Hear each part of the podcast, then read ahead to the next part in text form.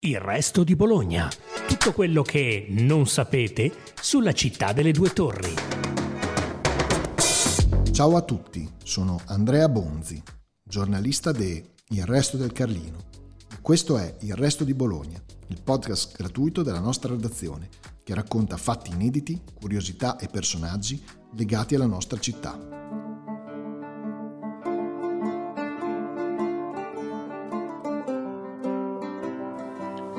Tre cinta di mura, una dentro l'altra, cento torri che si innalzano verso il cielo.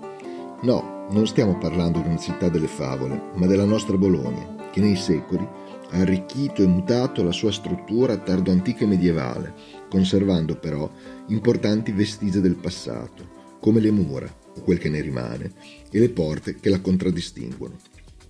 La storia delle mura bolognesi, infatti, è del tutto particolare. Sono tre le cinta che caratterizzano la pianta della nostra città e di cui ancora rimangono tracce. La prima è detta cerchia di selenite, costruita in seguito alle invasioni barbariche, in corrispondenza del tramonto dell'impero romano d'Occidente e scoperte solo negli anni venti.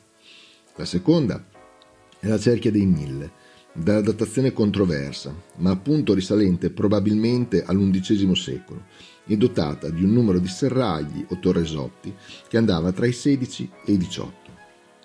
La terza, detta da alcuni circla o cresta, sorgeva più o meno in corrispondenza degli attuali viali di circonvallazione. La progettazione di questa cerchia inizia nel XIII secolo, ma la costruzione sarà più laboriosa del previsto. Queste erano le mura che vennero in gran parte abbattute, non senza polemiche, all'inizio del 1900. L'ultima cerchia comprendeva 12 porte, di cui 10 ancora esistenti. Porta Maggiore, o Mazzini, Porta Santo Stefano, Porta Castiglione, Porta Saragozza, Porta San Felice, Porta delle Lame, Porta Galliera, Porta Mascarella, Porta San Donato e Porta San Vitale. Ma la cosa più curiosa è che le fonti citano di fatto una tredicesima porta, che sarebbe stata situata in via del Pratello e che poi fu abbattuta nel 400. Per illustrarci in modo approfondito queste vestigia della Bologna passata, abbiamo interpellato Rolando Dondarini, già professore di storia medievale all'Università di Bologna ed ex consigliere comunale. Toccherà a lui riportarci indietro di qualche secolo e raccontarci le storie nascoste della nostra città. Pronto? Pronto? Eccomi qui. Pronto, buongiorno, come sta? Tutto bene? Sì, sì, tutto bene. Benissimo. Iniziamo pure a sprombattuto.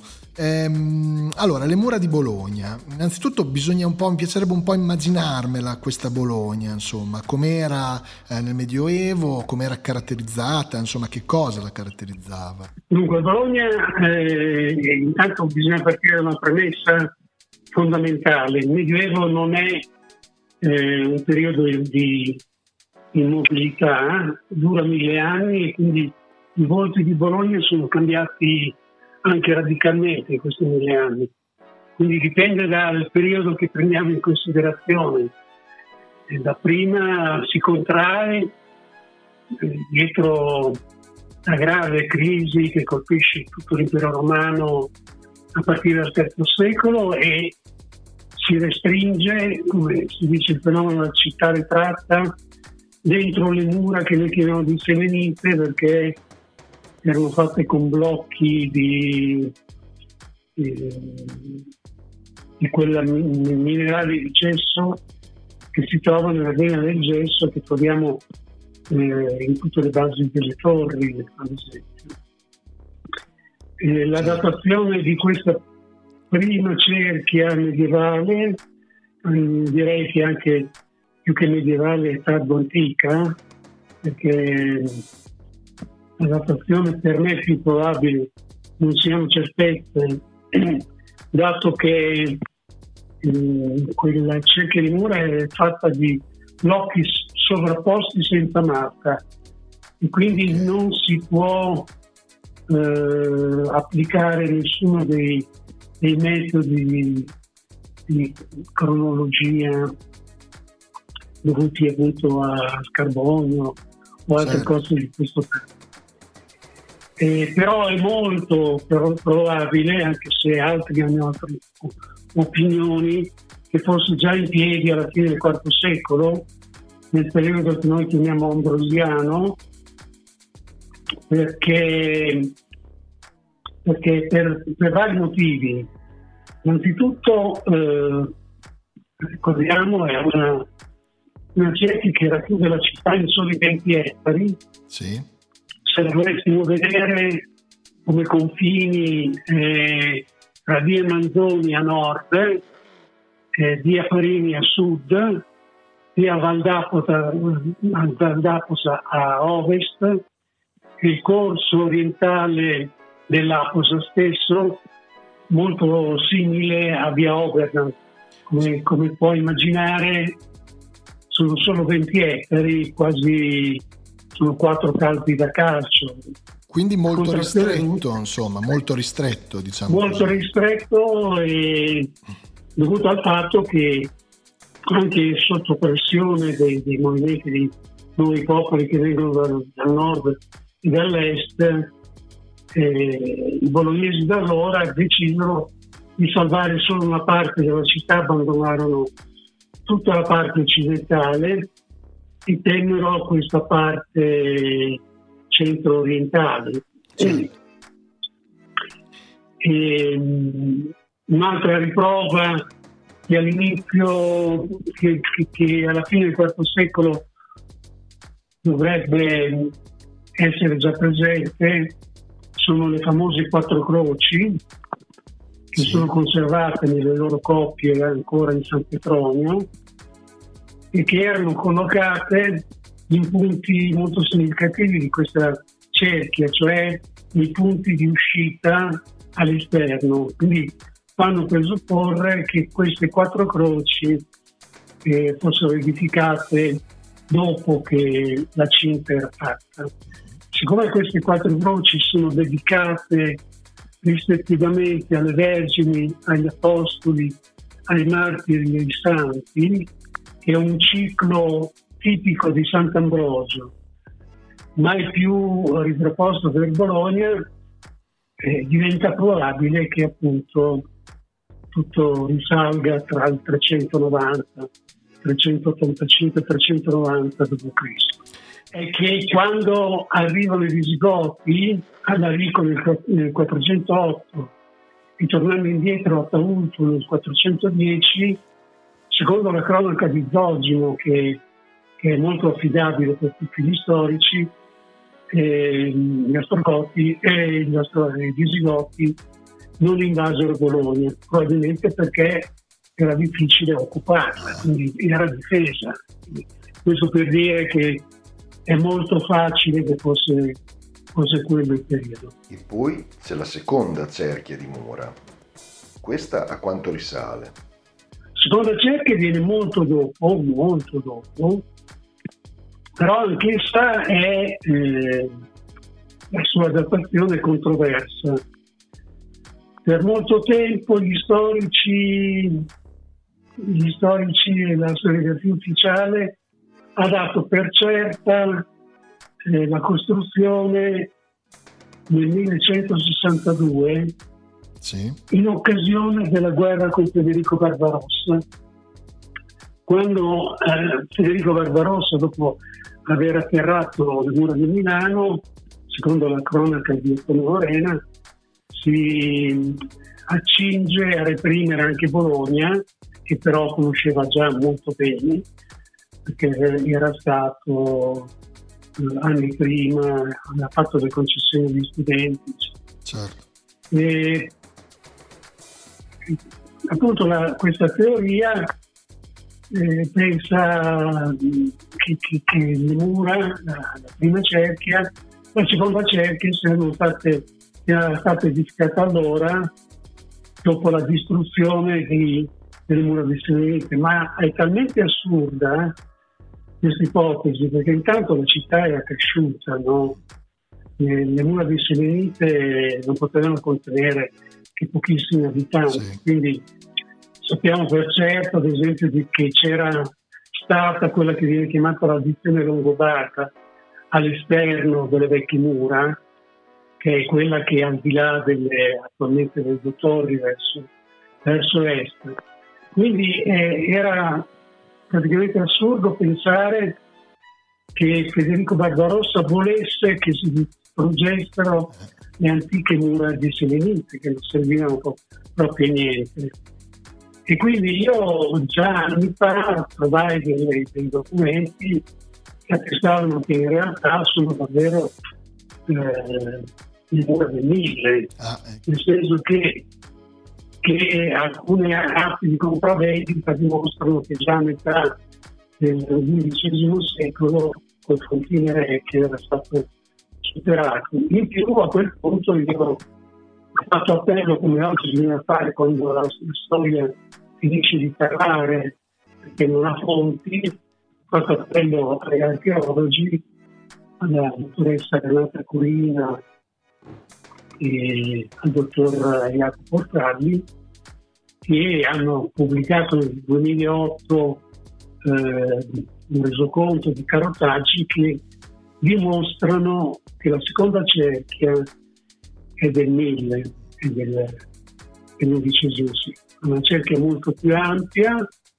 perché siamo sull'ordine di 13-114 ettari, aveva aperture tra le 16 e le 18 porte si chiamavano serragli e poi c'è una terza addirittura cerchia che è detta che è un'altra dimostrazione del fatto che la seconda deve risalire molto prima certo. di quello che si diceva perché viene progettata la terza all'inizio del XIII secolo, del 200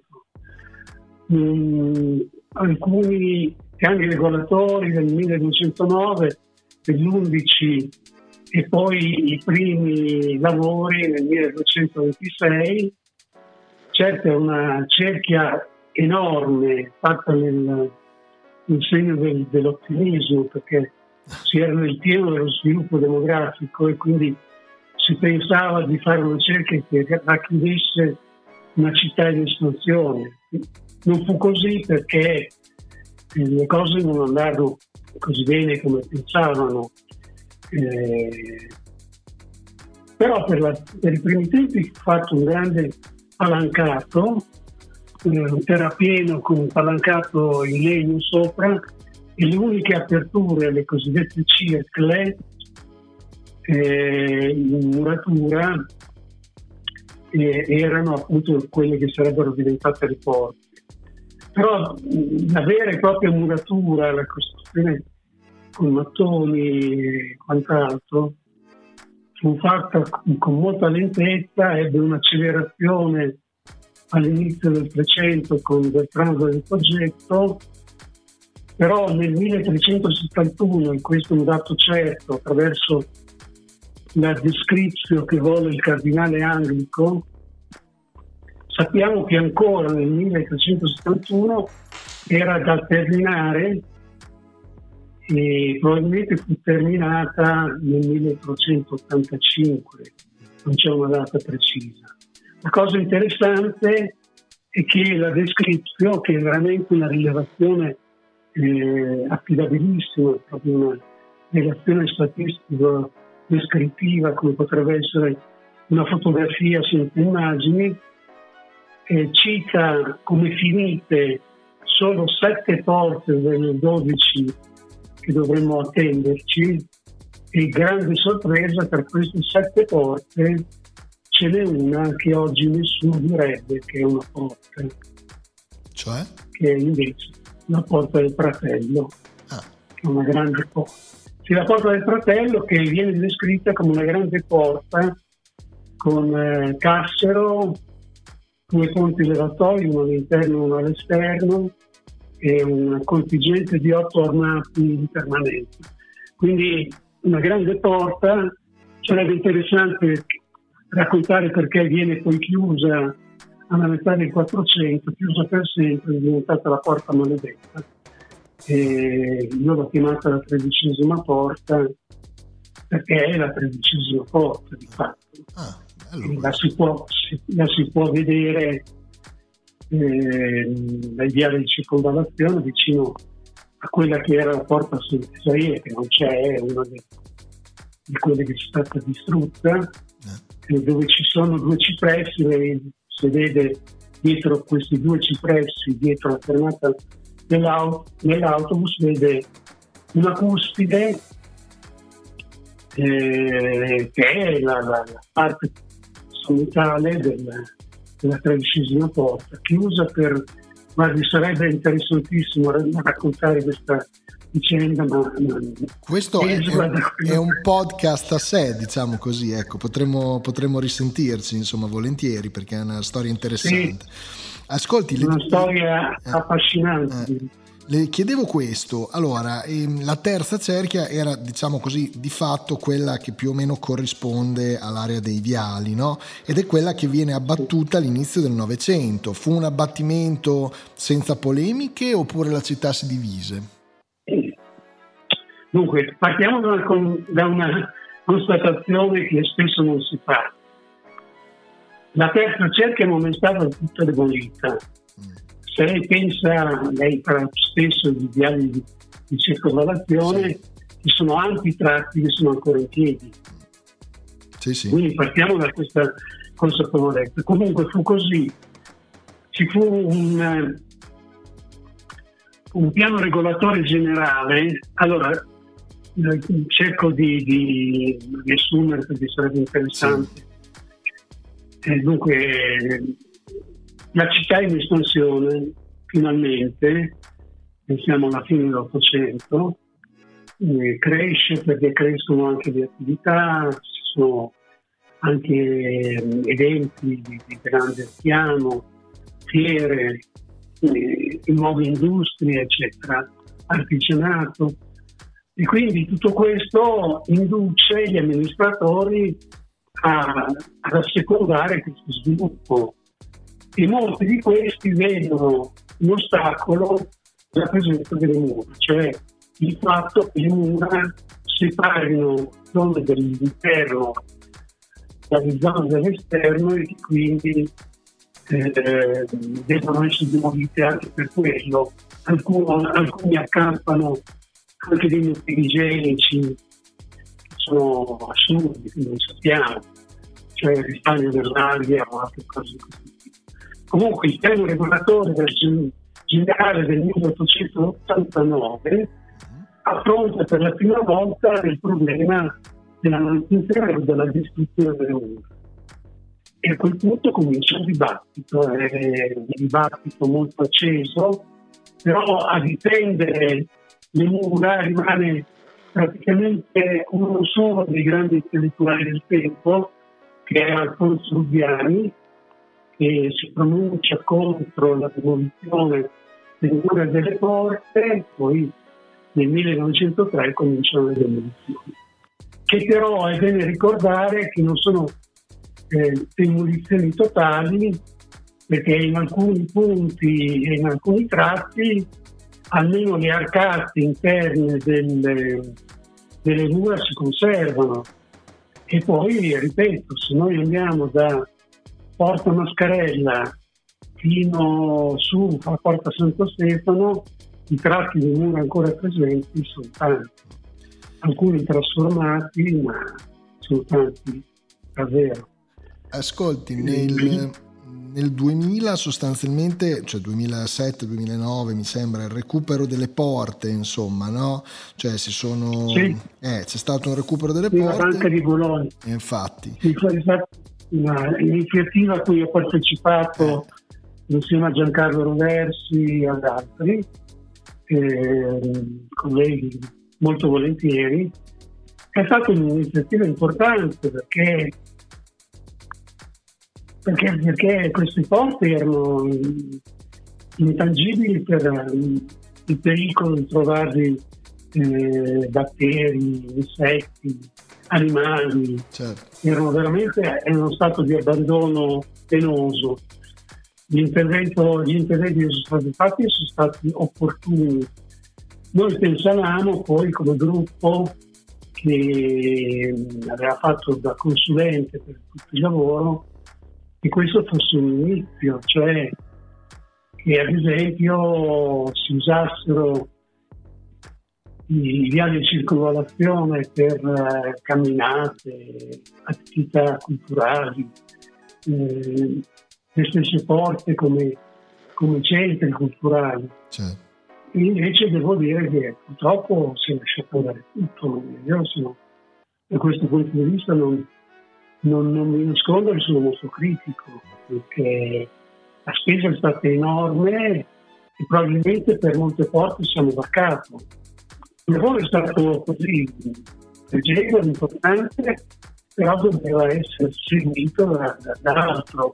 La cerchia di mura nostra, la terza cerchia, eh, è lunga, mi pare 7 km di un centinaio di metri o poco più. Quindi è un sottomultiplo della maratona, sì, sì. Che, è, che è 42. Quindi si potevano fare e si possono fare maratone intere, mezze maratone, quarti di maratone, perché è con un percorso abbastanza protetto, con, eh, utilizzando il, la parte centrale dove è stata ricavata anche la pista ciclabile. Certo. E niente, io la ringrazio moltissimo, conto di sentirla ancora in futuro, insomma, magari per approfondire anche questo mistero della tredicesima porta, insomma, e la ringrazio, insomma, anche a nome di tutti gli ascoltatori. Grazie a lei.